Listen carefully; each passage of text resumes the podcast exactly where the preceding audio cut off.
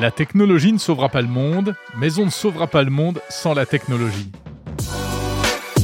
Chaque mois, Monde Numérique Objectif 2050 s'intéresse à des innovations technologiques au service du monde de demain. Dans cet épisode, on parle des data centers, les fameux centres de données indispensables à notre vie connectée. De nombreuses innovations permettent aujourd'hui de réduire leur impact environnemental. Objectif 2050 vous est proposé en partenariat avec Orange qui a choisi Monde Numérique pour vous aider à mieux comprendre la technologie.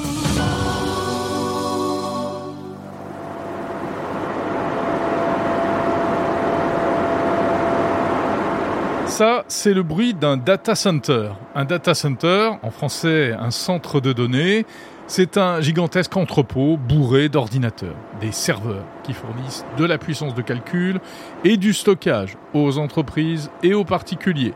Lorsque vous sauvegardez vos photos dans le cloud, eh bien, elles arrivent dans des data centers.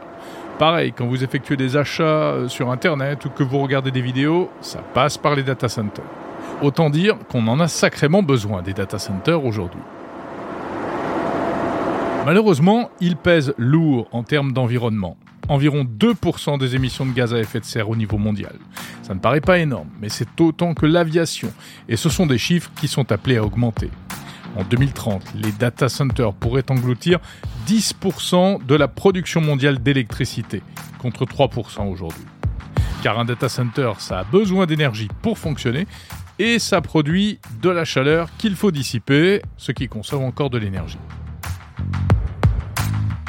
Heureusement, cette industrie s'est engagée depuis plusieurs années dans une démarche de protection environnementale, également motivée par des raisons économiques liées au coût de l'énergie.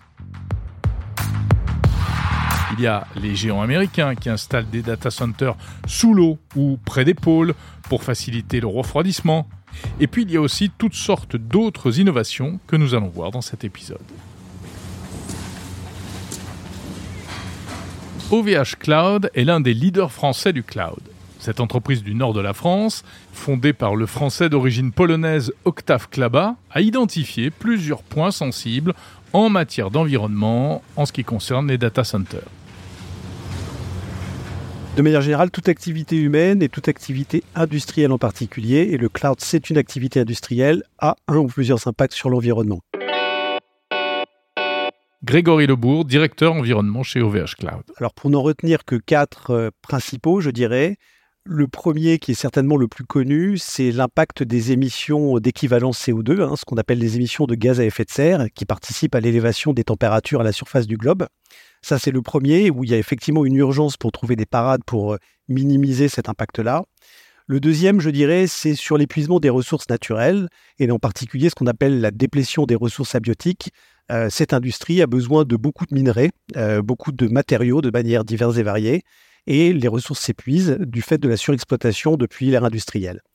Le troisième pilier, et qui est très important en particulier en cette période de canicule, c'est le fait qu'on a besoin de systèmes de refroidissement utilisant de l'eau pour refroidir les euh, calories qui sont générées par l'activité cloud. Et avec le stress hydrique auquel on est confronté en ce moment, il faut aussi trouver des parades et mettre en place des systèmes de frugalité pour pouvoir minimiser cet impact-là. Le quatrième, qui est souvent moins évoqué, c'est celui qui a trait en fait aux besoins en foncier, parce que, encore une fois, ce sont des usines, donc elles prennent de la place. Et là, on va vraiment parler des problématiques d'artificialisation des sols. Et là aussi, il y a des parades pour s'affranchir de ce, de ce biais-là.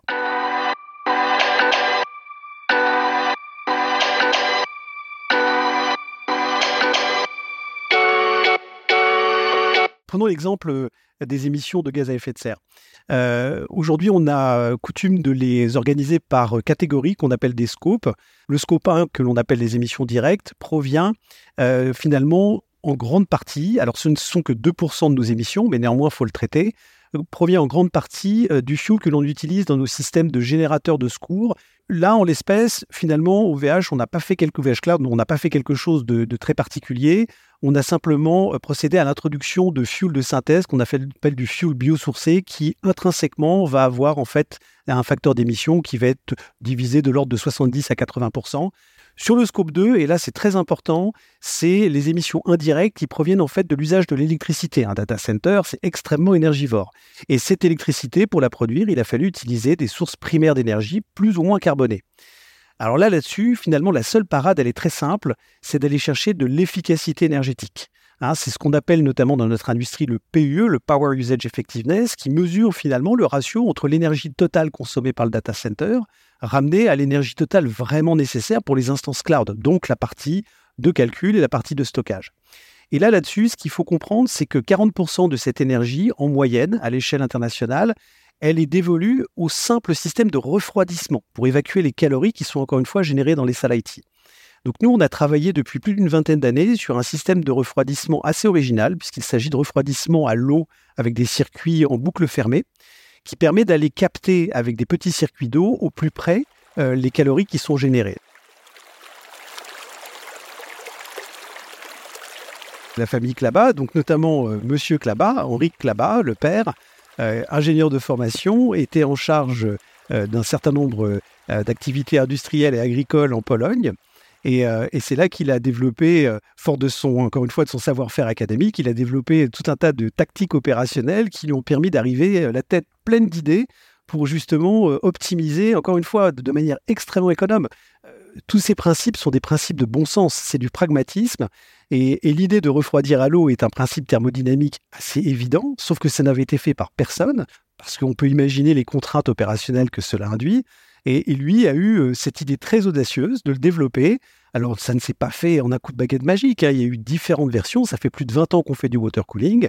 On en est à la quatrième génération de water cooling et on arrive maintenant à avoir quand même une expertise à la fois dans le design des systèmes, mais également euh, dans le maintien en conditions opérationnelles qui est, euh, qui est proche de la perfection. Néanmoins, dans des systèmes de refroidissement, on a besoin d'utiliser des systèmes d'eau en boucle ouverte. Alors, où sont ces systèmes? Classiquement, ils sont à l'extérieur du bâtiment. C'est l'endroit où on va in fine changer les calories qui ont été collectées à l'intérieur du bâtiment avec l'air ambiant. La plupart des technologies qui sont déployées notamment par les hyperscalers vont utiliser ce qu'on appelle des tours de refroidissement, un petit peu le, même système que l'on a dans les centrales nucléaires. Donc ce sont des gros aérothermes sur lesquels on va venir euh, euh, faire couler des, gouttelettes d'eau de manière à ce qu'elles s'évaporent et que donc euh, facialement elles baissent la température ambiante, ce qui permet d'avoir une très forte efficacité des systèmes. Nous, chez OVH, on est parti sur une technologie qu'on appelle dry cooler, donc des échangeurs secs. Mais néanmoins, dans les périodes de forte chaleur, il faut quand même qu'on brumise un petit peu d'eau, justement pour bénéficier de ce processus thermodynamique. Et c'est le seul moment où, de manière intermittente, et globalement quand les températures sont supérieures à 27 degrés, qu'on va avoir besoin de faire ce brouillard d'eau au droit de nos dry coolers, et c'est là qu'on consomme de l'eau. Alors là aussi, on a fait preuve de pas mal d'innovations ces dernières années, puisqu'on a introduit ce qu'on appelle des médias humides, qui sont finalement des petits systèmes de pads que l'on vient donc mettre sur les dry coolers. Plutôt que de brumiser comme ça sur les équipements en tant que tels, on brumise à travers un média humide, ce qui permet en fait que l'eau qui n'est pas évaporée soit récupérée dans un bac et soit recyclée on arrive globalement à recycler huit fois. À un moment, on a un petit problème de concentration en, minéraux qui fait que cette eau est impropre à la brumisation, mais ça permet de diviser l'usage de l'eau par deux. Alors ça, ça se reflète dans un indicateur. Je parlais tout à l'heure du PUE, hein, le Power Usage Effectiveness, qui est l'indicateur d'efficacité énergétique. Il est de 1,28 grâce à nos systèmes de refroidissement chez Ovosh Cloud pour une moyenne mondiale qui est de 1,55. Sur le WUE, notre technologie elle est encore plus intéressante parce que euh, la moyenne mondiale est de 1,8 litres par kilowattheure. Et nous, nous sommes à 0,26 litres par kilowattheure. Donc on voit bien euh, tout de suite le bénéfice sur les ressources en eau.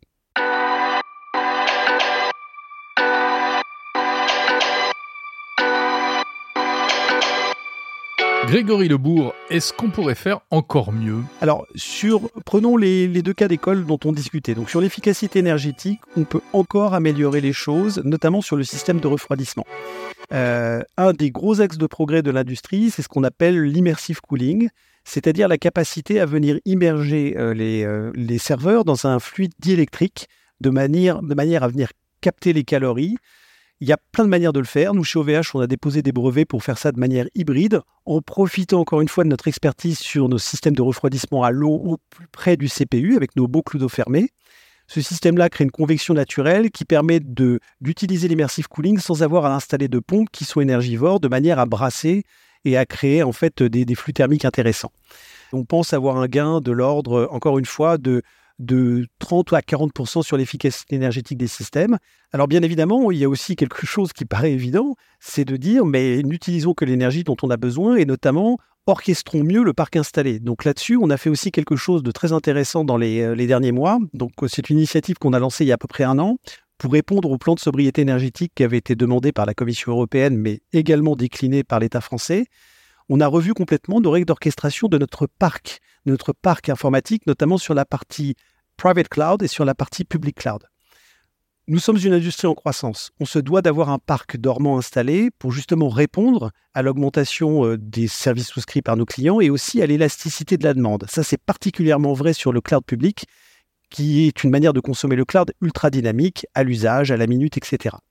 Pour s'assurer de respecter les engagements contractuels vis-à-vis -vis de nos clients et que eux, leurs applicatifs fonctionnent correctement, on se doit d'avoir un parc actif de réserve eh bien, en changeant un petit peu l'algorithmie de gestion de ce parc, on peut réduire aussi la consommation et désénergiser les serveurs qui sont installés, mais dont on n'a pas besoin d'un point de vue contractuel ni opérationnel. Donc ça, c'est aussi sur ce plan de frugalité qu'on peut améliorer les choses. Est-ce qu'on entrevoit déjà pour le futur euh, de nouveaux types d'équipements, euh, non pas au niveau euh, du refroidissement et autres, mais véritablement au niveau des racks, des processeurs, des machines, etc. Oui, alors il y a deux pistes qui sont très intéressantes. Il y a la première piste qui est autour du calcul quantique avec les ordinateurs quantiques. Euh, on en est quand même qu'au balbutiement aujourd'hui. On est sur des émulateurs de calcul quantique pour regarder justement toutes les couches finalement de gestion et d'orchestration de, ces processeurs qu'il faudra mettre en œuvre pour que ce soit euh, programmable. Euh, mais en tant que tel, comme on est à l'échelle subatomique, on va là justement s'affranchir de tout un tas de problématiques liées à l'efficacité des composants en tant que tel. Donc ça, c'est une piste très prometteuse.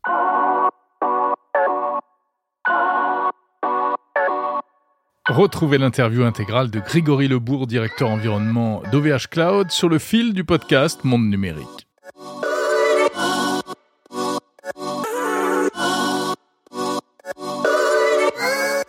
La réduction de l'impact environnemental des data centers, ça passe aussi par le code informatique. Et oui, en améliorant la conception même des programmes, il serait possible de réduire de manière significative la consommation énergétique des serveurs.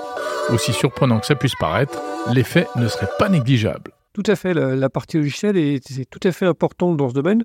Il y a une bonne partie de la responsabilité et une bonne partie des leviers de réduction qui se trouvent eux aussi au niveau du logiciel. Pierre Rust, architecte logiciel chez Orange, spécialiste de l'empreinte environnementale du numérique. Chez Orange, en recherche, on est rentré sur ce sujet au départ euh, via Power API. C'est euh, une solution sur laquelle on travaille euh, avec INRIA, une équipe d'INRIA à Lille.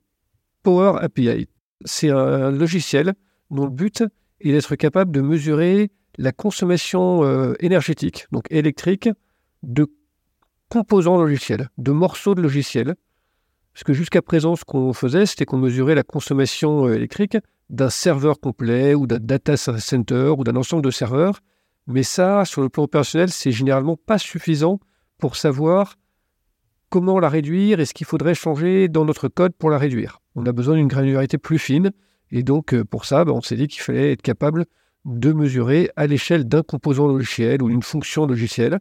Et euh, c'est dans ce but-là qu'on a développé pour API, qui arrive en fait à partir de la consommation du processeur de la machine, à la redistribuer entre les, différents, euh, les différentes fonctions ou les différents composants qui vont tourner sur une même machine. Et sur les infrastructures actuelles, c'est clé parce qu'elles sont massivement mutualisées. Et si on n'a pas un outil de ce type-là, en fait, on n'arrive plus à retrouver qui consomme combien. Ça veut dire que finalement, chaque ligne de code dans un programme va plus ou moins faire appel au, processeur et donc euh, euh, faire appel à plus d'énergie, etc. Tout à fait. Alors, chaque ligne de code, d'une part, mais aussi euh, des, choses plus haut niveau quand on parle de l'architecture logicielle, c'est-à-dire le type d'architecture qu'on choisit de faire quand on développe un logiciel. En combien de briques différentes je les ai, je les décomposées Comment est-ce que ces briques vont, communiquer entre elles Quel type de fonction elles implémentent C'est voilà, donc c'est au niveau de la ligne de code, mais aussi sur des concepts logiciels nettement plus élevés au niveau de l'architecture. sont généralement plus importants que la, que la façon dont on a réellement optimisé euh, une, une ligne unique. Euh, mmh. Quelle proportion de la consommation d'énergie pourrait être euh, économisée, on le sait? On a du mal à donner des chiffres euh, globaux parce que ça va énormément dépendre des logiciels. Je dirais euh, de manière assez grossière sur les exemples qu'on a pu pratiquer jusqu'à maintenant, on estime que 30%, c'est, ça paraît tout à fait raisonnable et tout à fait atteignable. Après, voilà, c'est vraiment aujourd'hui sur quelques cas d'école sur lesquels on a pu tester l'approche, on n'a pas une vision générale et globale de ce qui pourrait se passer. Et euh, c'est une approche qui se, qu'on, peut faire sur les logiciels des utilisateurs, mais aussi toutes les couches de logiciels intermédiaires, ce qu'on appelle chez nous des middleware, donc des logiciels qui servent à aider à faire tourner d'autres logiciels, sur lesquels on peut aussi appliquer ce type, de, ce type d'approche pour les optimiser eux-mêmes. Donc au final, on a généralement une sorte de millefeuille de logiciels par-dessus la machine, et on peut optimiser chacune des couches au fait de ce, de ce millefeuille. Alors vous dites 30%, c'est quoi? Ça veut dire on pourrait économiser 30% d'énergie? Alors constater, mesurer, euh, faire du reporting, c'est bien, mais est-ce qu'on peut ensuite améliorer tout ça? De quelle manière est-ce qu'on peut l'améliorer? Ah bah bien sûr, c'est tout, à fait l'objectif. la mesure pour la mesure en soi n'a pas énormément d'intérêt. Euh, le but, c'est bien, euh, grâce à cette mesure, d'être capable d'identifier déjà où sont les grosses masses. En fait, quand vous avez SI, quand vous avez euh, une, application euh, assez importante, c'est pas forcément évident de savoir où est votre, consommation majoritaire, quelles sont les fonctions que vous avez réellement intérêt à aller euh, optimiser et sur lesquelles vous devez aller passer du temps.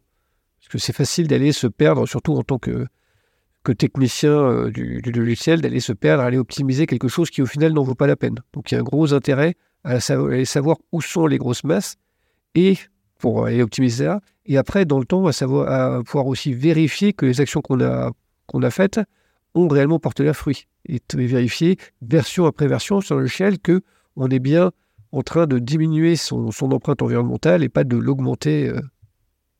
Ça permet aussi, de, ce côté-là, de lutter contre les faits rebonds. Aujourd'hui, c'est ce qu'on voit sur ce type d'infrastructure, c'est qu'elles elles se sont tellement améliorées, elles elles sont devenues tellement pratiques à utiliser qu'on a tendance à les utiliser de plus en plus et que là-dessus, remettre des chiffres en face, ça permet aussi de se rendre compte euh, de, ce que, de ce que ça représente euh, sur, sur, le plan environnemental. Oui, parce que ça permet ensuite de renvoyer aux entreprises, euh, bah, par exemple, qui utilisent des, du cloud, de leur dire, bah, vous voyez, votre code à cet endroit-là, il consomme beaucoup, etc.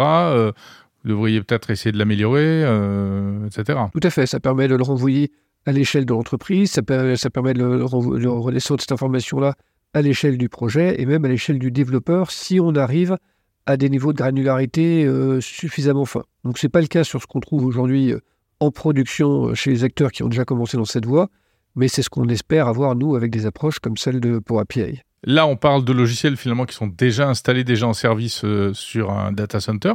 Est-ce qu'on peut imaginer que demain, euh, les, euh, ou je sais pas, peut-être que ça existe déjà d'une manière ou d'une autre, les développeurs puissent connaître en temps réel la consommation énergétique de leur code pour savoir s'ils travaillent bien en fait? Oui, on peut l'imaginer. Aujourd'hui, on n'en est pas encore là et je ne pense pas que ce soit un besoin qui soit réel à, court ou moyen terme. Je pense que le niveau de maturité ne nécessite, pas encore ce, type de précision-là.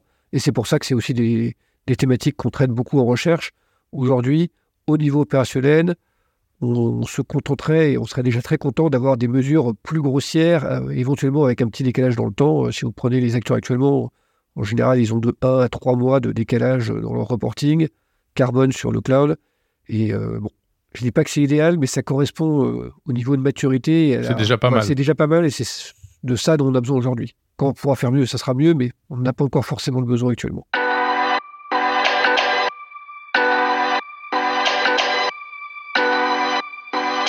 Alors tout ça, c'est donc euh, votre projet euh, Power API, mais il y a un autre projet de recherche sur lequel vous travaillez chez Orange, Pierre Rust, qui s'appelle euh, Distiller et qui va encore plus loin. Quand on a lancé, quand on a commencé à travailler sur Power API avec Inria il y a quelques années, notre focus était principalement la partie énergétique. Depuis, on a gagné en maturité sur le sujet et on a réalisé que l'énergie aujourd'hui, c'était pas suffisant pour aborder la question, voire euh, dans beaucoup de cas, c'était pas le gros, le gros de la problématique et qu'il fallait absolument prendre en compte aussi la partie fabrication des équipements. Et donc il fallait aussi prendre dans la conception du logiciel en compte la quantité de ressources matérielles qu'il allait nécessiter. Combien de secondes de CPU j'aurais besoin pour utiliser ma fonction? Combien de quantité de RAM j'aurai Est-ce que mon logiciel sera réellement élastique et donc est-ce qu'il pourra se réduire presque à zéro la nuit si j'ai pas d'utilisateur? Tout ça, c'est des aspects euh, sur lesquels on travaille plus dans Distiller, où l'objectif, ça va être de faire des recommandations de conception aux développeurs en fonction de leur use case. Donc l'idée, c'est que le développeur puisse dire, bah, moi, je cherche à faire un développeur qui va faire tel type de métier qui aura telle caractéristique, qui aura tel type de charge, variable, pas variable, décalable dans le temps ou pas, et qu'on et qu'on fasse, nous, se dire, d'accord, ben avec ce qui est les charges-là, les recommandations en termes de conception, en termes d'architecture, ça sera plutôt celle-là, sur le plan environnemental. Et voilà, ça, c'est vraiment l'idée de distiller, c'est un, d'agir dès la, dès la conception, et deux, de ne pas se focaliser que sur l'énergie, mais aussi prendre réellement en compte les ressources matérielles et donc la fabrication des serveurs qui vont être nécessaires à faire tourner le logiciel. Oui, ça peut être, par exemple, quand on a des tâches à faire faire à, un programme, de, que vous l'avez dit, de décaler dans le temps, donc de les faire faire, je sais pas quoi, plus la nuit ou quelque chose comme ça Exactement, on peut faire du décalage euh, temporel pour, pour, ce, pour euh, exécuter son code soit la nuit, soit en pleine journée, mais à un moment où on a euh, un approvisionnement plus plus élevé en énergie renouvelable, éviter les heures de pointe où on est en train de, démarrer des, centrales à charbon ou à gaz. Euh, on peut aussi faire des déplacements, euh, quand on peut se le permettre, euh, géographiques. C'est-à-dire que telle fonction, que la, déplacer à un instant donné sur une autre zone géographique, parce qu'on sait qu'à cette heure-là, l'électricité est plus, plus verte sur cette zone géographique-là. Ces déplacements, ils vont même plus loin que l'énergie. Ils vont aussi permettre de déplacer la fonction pour la faire tourner à un autre endroit où à ce moment-là, on a de la ressource serveur disponible. Et là, on, revient sur cette idée de dire qu'il faut utiliser moins de serveurs. Si on arrive à mieux les remplir, eh ben, au final, on a besoin d'en mettre moins en face d'un besoin donné. Et ça permet de réduire aussi la partie euh, fabrication, qui est tout un, ensemble de leviers de ce type-là qu'on peut, qu'on peut mettre en œuvre pour jouer sur la fabrication et sur l'énergie. Merci Pierre Rust, euh, architecte logiciel chez Orange, spécialiste de l'empreinte environnementale du numérique.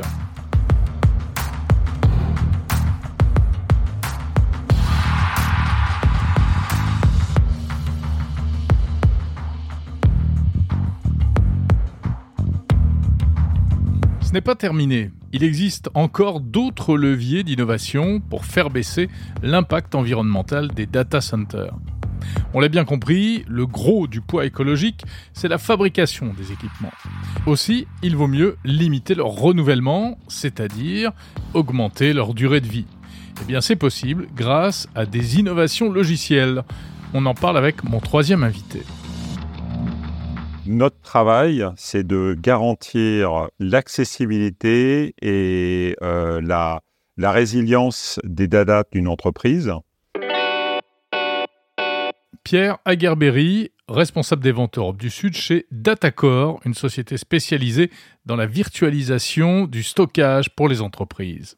Et nous avons un logiciel qui va permettre d'intervenir sur euh, trois éléments essentiels pour euh, garantir euh, la non-obsolescence des serveurs et du stockage. Alors comment nous intervenons? C'est très simple. Quand aujourd'hui vous prenez un, serveur, il a une durée de vie qui souvent est établie entre 3 ans et 4 ans. Ça dépend d'un certain nombre, je dirais, de critères qui sont propres à chacune des entreprises. Et au bout de ces trois ans ou quatre ans, les décisions qui sont prises souvent sont des décisions où on prend le serveur, on le met de côté, on migre les données qui sont à l'intérieur et on redémarre avec un nouveau serveur. Et ce cycle se répète, je dirais, euh, à une fréquence qui est une fréquence régulière. Donc nous, ce qu'on dit, c'est attention, euh, aujourd'hui, un serveur qui a quatre ans, c'est encore un serveur qui peut servir. Et en mettant une couche logicielle qui va permettre d'une part de sécuriser la data, on va même être capable de continuer à garantir des performances sur ce serveur-là. Alors comment est-ce qu'on garantit des performances?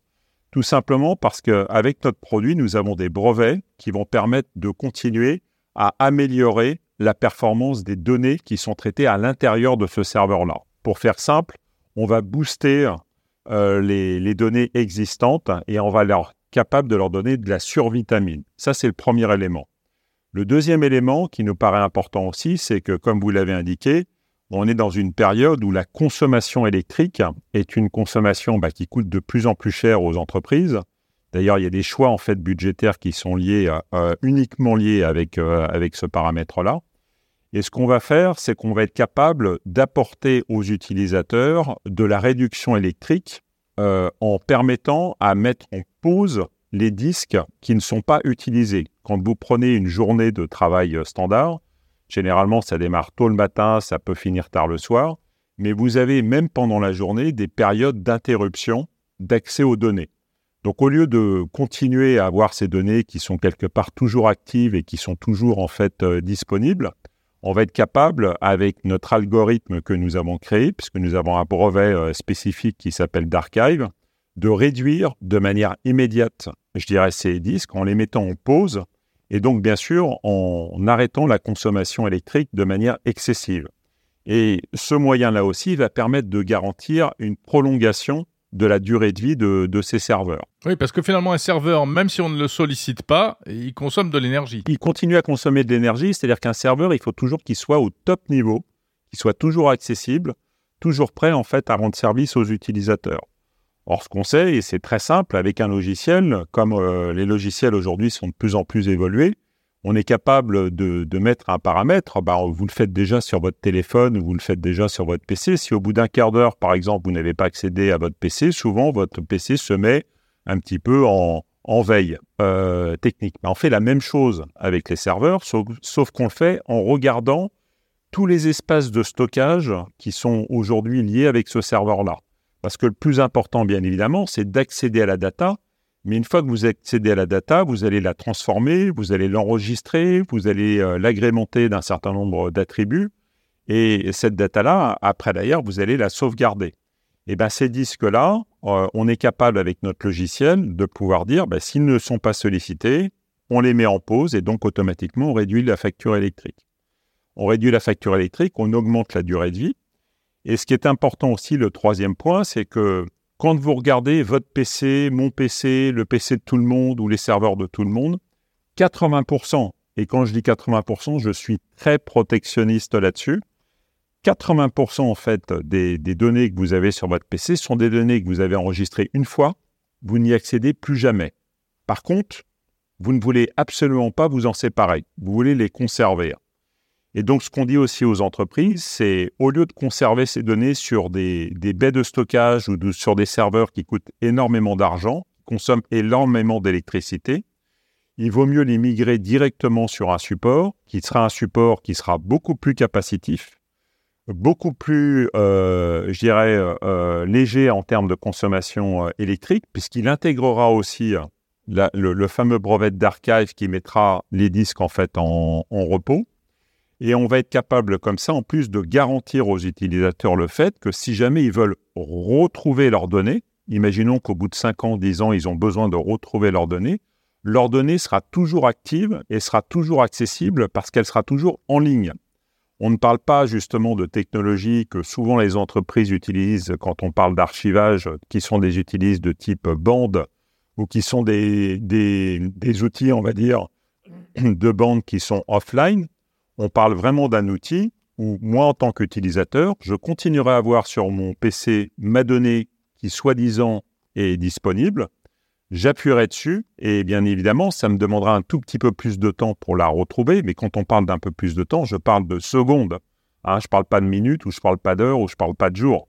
Euh, et donc ça aussi, ça nous paraît extrêmement important euh, pour garantir, euh, bah, je dirais, la, non-obsolescence en fait des choses et de continuer à augmenter la durée de vie, euh, que ce soit des serveurs ou du stockage. Est-ce que vous arrivez à chiffrer le bénéfice de tout ça? Est-ce qu'on sait euh, ce que ça représente en termes d'économie d'énergie ou de, euh, de, limitation de, de, nouveaux équipements, etc.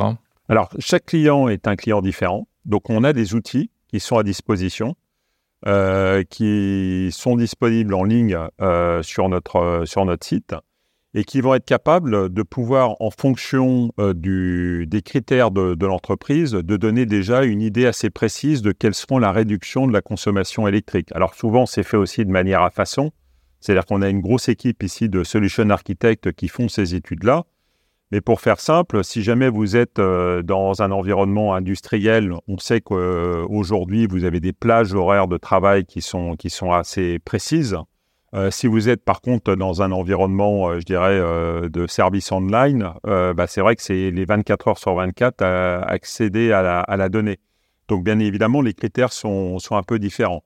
On, on a par expérience des clients qui ont pu garder, gagner à peu près 50% de consommation électrique par rapport à ce qu'ils avaient avant. Donc je peux vous dire que le retour sur investissement il est quasiment immédiat. C'est-à-dire que quand on leur donne l'information, ils s'aperçoivent immédiatement, en fait, euh, bien sûr, du bénéfice qu'ils peuvent en avoir. Alors, depuis ces six derniers mois, Autant dire que le calcul, il est relativement vite fait, puisque comme euh, l'électricité a augmenté de manière très significative, le retour sur investissement peut être très rapide. À l'inverse, si vous êtes dans une société où vous devez avoir accès aux données en permanence, ça veut dire qu'on n'a pas la capacité là de réduire de manière, euh, je dirais, assez importante l'utilisation des disques. On aura des bénéfices qui seront plus des bénéfices entre 5 et 10% On ne pourra pas aller euh, au-delà. C'est pour ça que j'essaye d'être euh, d'être très précautionneux sur ce sujet-là. Tout dépend du profil de l'entreprise, mais nous, on est là pour aider les entreprises justement à évaluer les bénéfices qu'elles peuvent en recevoir. Merci Pierre Agarberry, responsable des ventes Europe du Sud chez Datacor.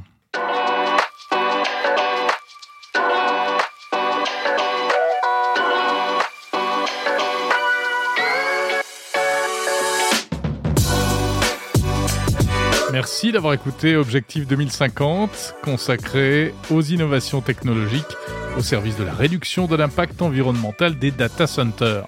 Une émission de monde numérique avec le soutien d'Orange.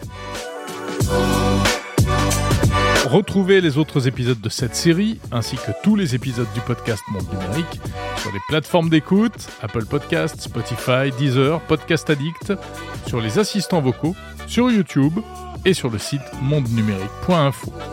Prenez soin de vous et de la planète. Salut